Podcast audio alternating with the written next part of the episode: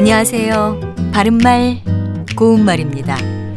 여름이라고 하면 장마, 뜨거운 태양, 그리고 찜통 같은 무더위를 빼놓을 수가 없죠. 무엇보다 장마로 인해서 더 이상의 피해가 없기를 바랍니다.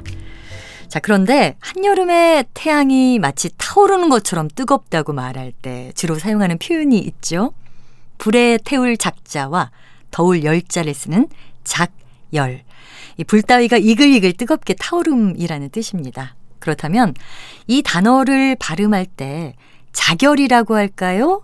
아니면 장렬이라고 할까요?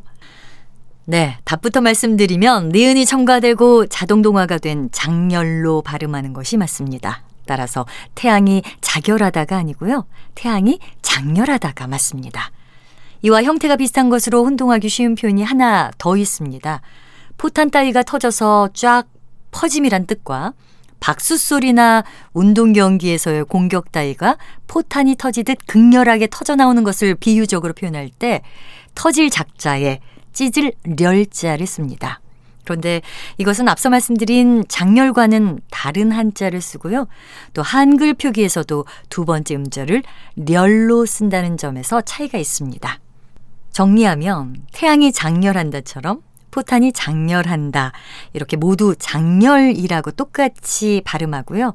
다만 표기 형태에만 약간의 차이가 있으니까 혼동 없이 주의해서 사용해야겠습니다. 바른말 고운말 아나운서 변희영이었습니다.